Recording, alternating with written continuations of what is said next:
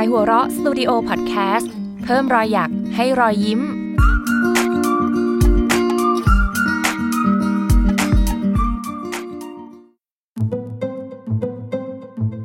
สั้นสตอรี่เรื่องสั้นดีๆ จากไขหัวเราะ โลกแห่งข่าวสาร เมื่อหลายร้อยปีก่อน กว่าที่คนไทยจะรู้ว่าประเทศอื่นมีข่าวสารเหตุการณ์อะไร ต้องใช้เวลาหลายเดือนทีเดียว เพราะต้องรอเรือพ่อค้ามารายงาน แม้แต่เรื่องราวในประเทศก็ยังต้องใช้เวลาเป็นวันกว่าจะส่งข่าวได้ เมืองลูกหลวงในสมัยโบราณต้องตั้งห่างจากราชธานีในระยะม้าเร็วส่งข่าวถึงได้ในหนึ่งวัน กระทั่งเกือบ 70 ปีที่แล้วไปรษณีย์ด่วนฉบับหนึ่งจะส่งจากกรุงเทพไปภูเก็ตยังต้องรอถึง 3 วัน แม้จะใช้เครื่องบินก็นานถึงหนึ่งชั่วโมง จะเห็นได้ว่าในอดีต มนุษย์เราประสบความยากลำบากอย่างมากในการส่งข่าวถึงกัน เสียงประกาศของพริตตี้สาวคนนี้สะกดใจผมได้ชะงัด จนอดไม่ได้ที่จะหันไปมอง ผมเองไม่ได้พิสมัยสาวสวยที่มีอาชีพประชาสัมพันธ์สินค้าหรืออะไรเลย แต่สิ่งที่สะดุดหูสะกิดใจก็คือข้อเท็จจริงที่ยกเอามาเล่านั่นแหละ เป็นการโฆษณาที่เสริมปัญญาดีแท้ๆไม่นานนัก ผมก็กลายเป็นส่วนหนึ่งของไทยมุงที่อยู่รอบเวทีพริตตี้ณลานกลางห้างสรรพสินค้านั่นเอง เขาขายอะไรกันหนอ ด้วยบริการข่าวด่วน breaking news ข่าวสดจากศูนย์ข่าวที่เชื่อถือได้ของเรา จะถูกส่งไปยังโทรศัพท์มือถือของคุณในเสี้ยววินาที ช่วยให้ทันข่าว ทันเหตุการณ์ ตัดสินใจได้ทันท่วงที แค่สมัครเป็นสมาชิกวันนี้ด้วยค่าบริการสุดพิเศษเพียง 100 บาทต่อเดือน ฟังถึงตรงนี้ ผมก็ทำหน้าชื่นชมยินดีทันที เพราะปกติผมเป็นคนชอบอ่านหนังสือพิมพ์ ชอบดูข่าวอยู่แล้ว แต่ด้วยหน้าที่การงานในช่วงหลังทำให้ผมเริ่มห่างหายจากการรับรู้ข่าวสารบ้านเมืองไปเรื่อยๆ บางทีการอ่านข่าวมือถืออาจช่วยให้ผมไม่ตกข่าวก็ได้ 30 นาทีหลังจากสมัครเป็นสมาชิก ข้อความข่าวแรกก็ส่งมาถึงผมทันที บึ้ม ถังขยะกลางห้างสรรพสินค้ากลางกรุง บาดเจ็บสองราย ตำรวจรุดตรวจที่เกิดเหตุแล้ว 13นาฬิกา12 นาที ผมตาเบิกกว้างกับข่าวที่ได้เห็น แผนการจองตั๋วดูหนังวันหยุดหายไปจากสมองโดยพลัน ผมเก็บโทรศัพท์มือถือลงกระเป๋า รีบเดินออกมาหน้าห้างทันที โชคดีเหลือเกินที่เพิ่งสมัครรับบริการข่าวสารนี้ ทันทีที่เปิดใช้บริการ มันก็เตือนให้ผมระวังตัวและออกห่างจากวัตถุอันตรายได้ ถึงห้างที่เกิดระเบิดจะเป็นคนละที่กับที่ผมซื้อของอยู่ แต่ผมไม่อยากเสี่ยงแล้ว คนไทยสมัยนี้ก็แปลก แต่ก่อนเวลามีสงครามกับต่างชาติ คนไทยเรารวมกำลังสู้รบอย่างสามัคคี มาถึงยุคนี้เห็นว่าบ้านเมืองสงบสุขเกินไปหรืออย่างไรก็ไม่ทราบ ถึงหันมาทำร้ายคนไทยด้วยกันเอง ผมโบกแท็กซี่ ถึงแม้จะแพงกว่ารถเมย์มาก แต่เวลาแบบนี้ผมไม่อยากรอ ในห้างที่ผมเดินออกมาอาจจะมีระเบิดลูกที่สองก็เป็นได้ แท็กซี่ส่วนบุคคลสีเขียวเหลืองคันหนึ่งจอดรับ ผมก้าวขึ้นไปนั่ง ถอนหายใจ เฮ้ย โล่งอก รอดแล้วเรา นั่งอยู่ได้ไม่นาน โทรศัพท์มือถือก็มีข้อความมาอีก ข่าวใหม่มาอีกแล้วตามล่าแท็กซี่สีเขียวเหลือง ฆ่าโหด ชิงทรัพย์ผู้โดยสารย่านอุดมสุขคืนวาน ตำรวจเตือนผู้โดยสารแท็กซี่ทุกคนระวังตัว 13นาฬิกา20 นาที 10 นาทีหลังจากนั้น ผมบอกแท็กซี่ให้จอดข้างทาง จ่ายเงินแล้วปิดประตูออกมาอย่างเร็ว ปลอดภัยไปอีกอย่าง แหม ศูนย์ข่าวทางมือถือนี่มันดีจริง ๆ ผมมองไปรอบตัวเพื่อดูว่าตอนนี้ตัวเองเดินทางมาถึงไหนแล้ว ก็เห็นอนุสาวรีย์ชัยสมรภูมิเด่นระงานอยู่ตรงหน้า ที่แท้ผมก็ยืนอยู่ตรงหลักกิโลเมตรที่ศูนย์ของประเทศไทยนี่เอง ดีเหมือนกันกำลังหิว ไม่ได้กินก๋วยเตี๋ยวเรือริมคลองมานานแล้วด้วย ผมเดินข้ามสะพานปูนไปยังอีกฝั่งของคลองน้ำเน่า ลัดเลาะตามทางเดินไปเรื่อยๆ มาถึงร้านผมก็สั่งเมนูโปรดทันที ไม่นาน หญิงวัยกลางคนก็ยกชามก๋วยเตี๋ยวเส้นเล็กสองชามมาให้ ผมมองก๋วยเตี๋ยวเรือร้อนๆในชาม แล้วยิ้มให้กับตัวเอง ได้กินของโปรดในวันหยุดสบายๆแบบนี้ก็ดีเหมือนกัน ว่าแล้วผมตักเครื่องปรุงไปตามสูตร ก่อนจะใช้ตะเกียบ คีบเส้นเล็กสีขาวเนียนนุ่มขึ้นมาเป่าให้หายร้อน จากนั้นก็ป้อนเข้าปาก อ้าว ข่าวมาอีกแล้ว สาธารณสุขเตือน พบสารปนเปื้อนในอาหารแผงลอยก๋วยเตี๋ยวเรือมาเป็นอันดับหนึ่ง เผย พบเชื้ออีโคไลจำนวนมาก ต้องเร่งประชาสัมพันธ์ให้ผู้บริโภคระมัดระวัง 13นาฬิกา50 นาที อ่านจบ ผมตัดสินใจวางตะเกียบแล้วคิดเงินทันที ผมกลับมานอนที่บ้านแบบไม่กลัวว่าจะปวดหัว เพราะนอนทับตะวัน หลับไปได้หลายชั่วโมงจนเย็น ก็ถูกปลุกด้วยเสียงข้อความเข้าโทรศัพท์มือถืออีก อะไรกันนักกันหนานะ โจรขึ้นบ้านในแบบหนุ่ม กวาดเกลี้ยง ตั้งแต่พระพุทธรูปยันกางเกงใน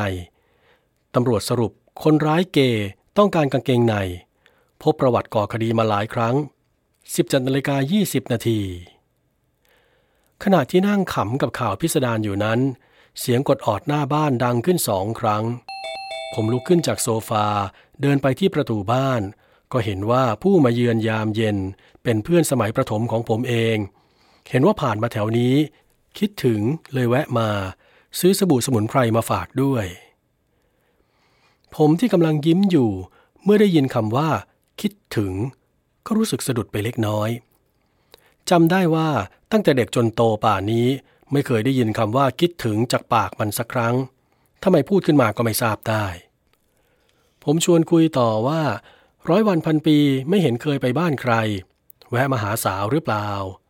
มันตอบว่ารุ่นน้อง ผู้ชายด้วยกันนี่แหละ อกหัก โดนผู้ชายทิ้งว่าจะไปปลอบใจมันซะหน่อย เมื่อได้ยินดังนั้น ผมถึงกับตกใจจนทำสบู่ตกต้องก้มลงไปเก็บ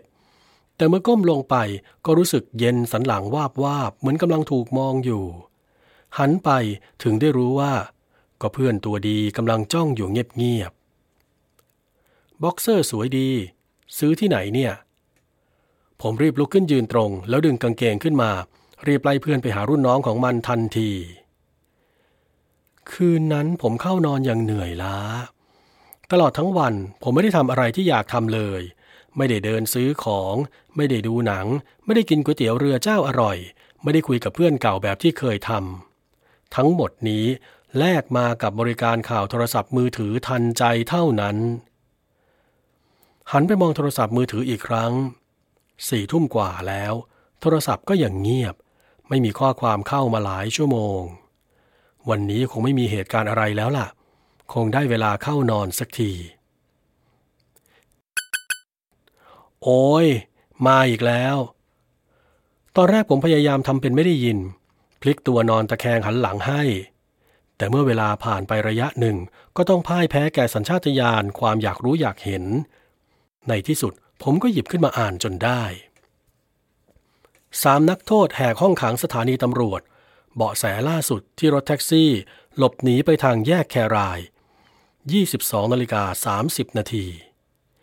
อ้าว แถวบ้านเรานี่นา ตกลงคืนนั้นทั้งคืนผมก็ไม่ได้นอน แม้ว่าจะง่วงแค่ไหนก็ตาม ความกลัวที่มาจากข้อความนั้นทำให้ผมต้องลุกไปเดินฉายไฟตรวจดูประตูหน้าต่างรอบบ้านทุกๆ 30 นาที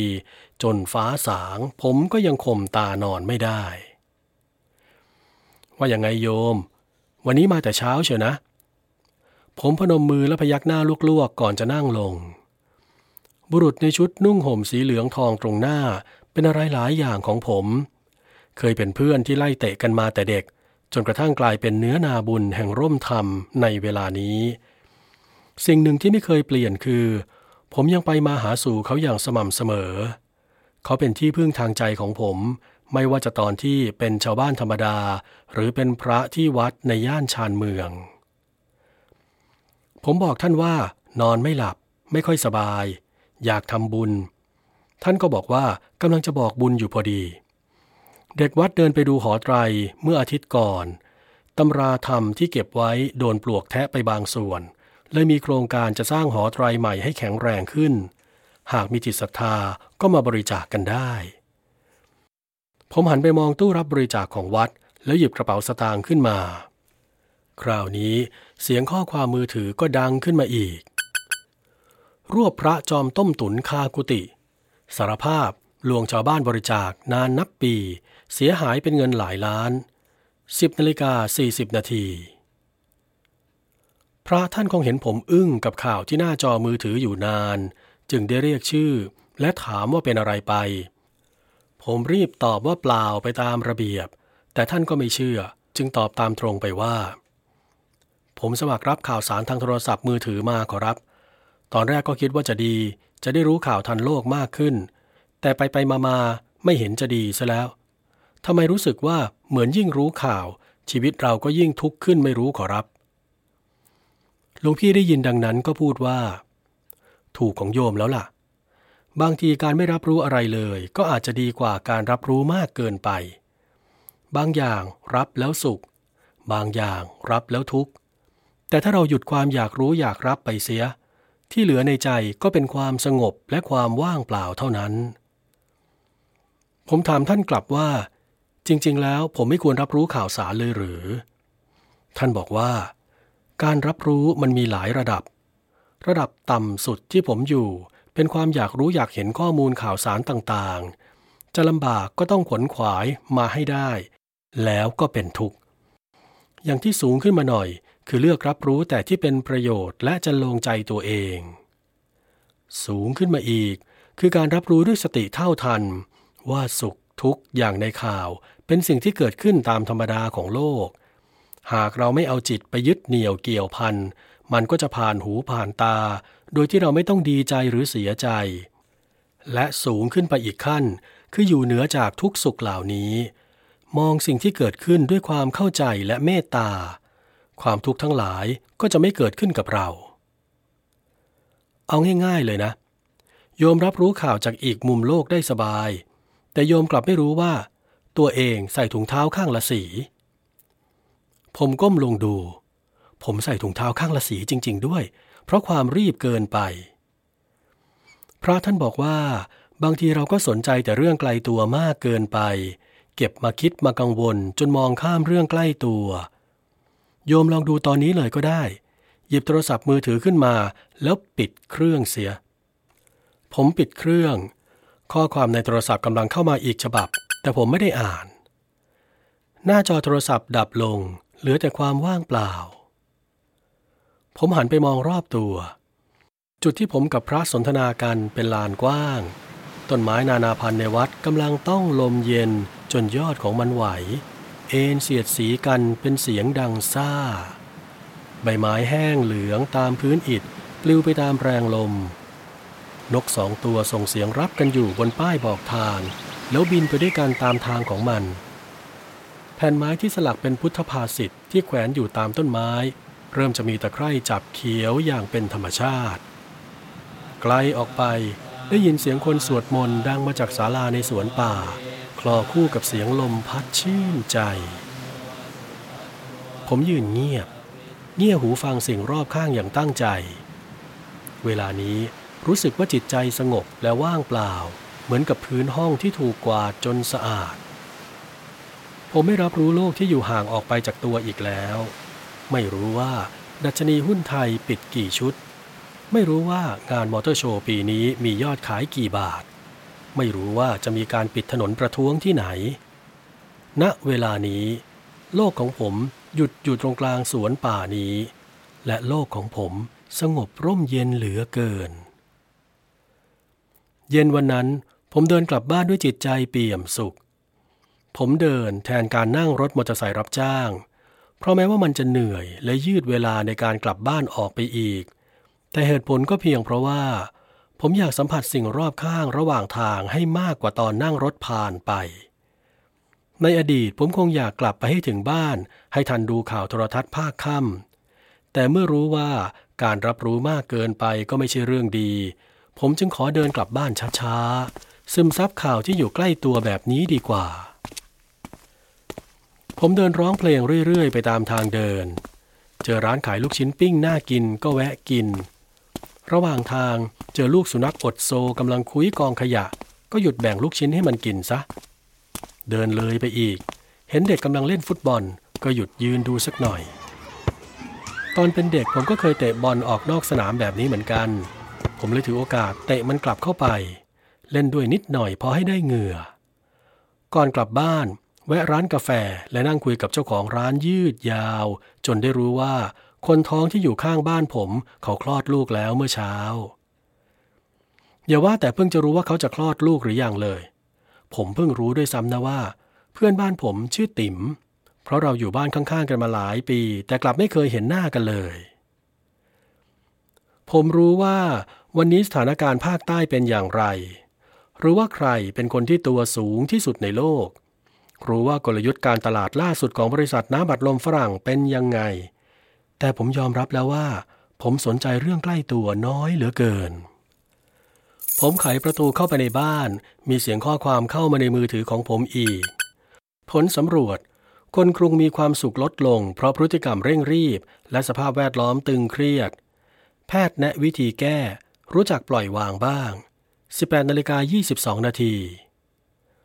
ผมอ่านข้อความด้วยรอยยิ้ม และวางโทรศัพท์มือถือลงกับโต๊ะ ใช่ ผมก็เป็น คนอีกครึ่งกรุงก็คงมีความสุขน้อยลงเหมือนกัน คอมพิวเตอร์ โทรศัพท์มือถือ iPod กล้องดิจิทัล ทุกอย่างที่ขวนขวายมาไม่ได้ทำให้ผมมีความสุขขึ้นเลยแม้แต่น้อย ตรงกันข้าม ผมมีเงื่อนไขและภาระในชีวิตคนกรุงที่ว่ายากอยู่แล้ว และการรับข่าวทำให้ชีวิตผมยากขึ้นไปอีก ผมมีเหตุผลอะไรล่ะ ที่จะต้องเติมความทุกข์ให้ตัวเอง ผมหยิบโทรศัพท์ขึ้นมา อ่านข่าวเรื่องคนกรุงมีความสุขลดลง และแพทย์แนะนำให้ปล่อยวางอีกครั้ง ตั้งใจจะลบและยกเลิกการรับข้อความเสีย ก่อนที่สายตาของผมจะไปปะทะกับบางอย่างเข้า ชายชะกันแปลกหน้าสามคน สวมชุดสีพื้นคล้ายนักโทษ หยุดยืนอยู่บนชานพักตรงบันได ติดตามสั้นสตอรี่เรื่องสั้นดีๆ จากขายหัวเราะได้ทุกวันอังคารนะคะ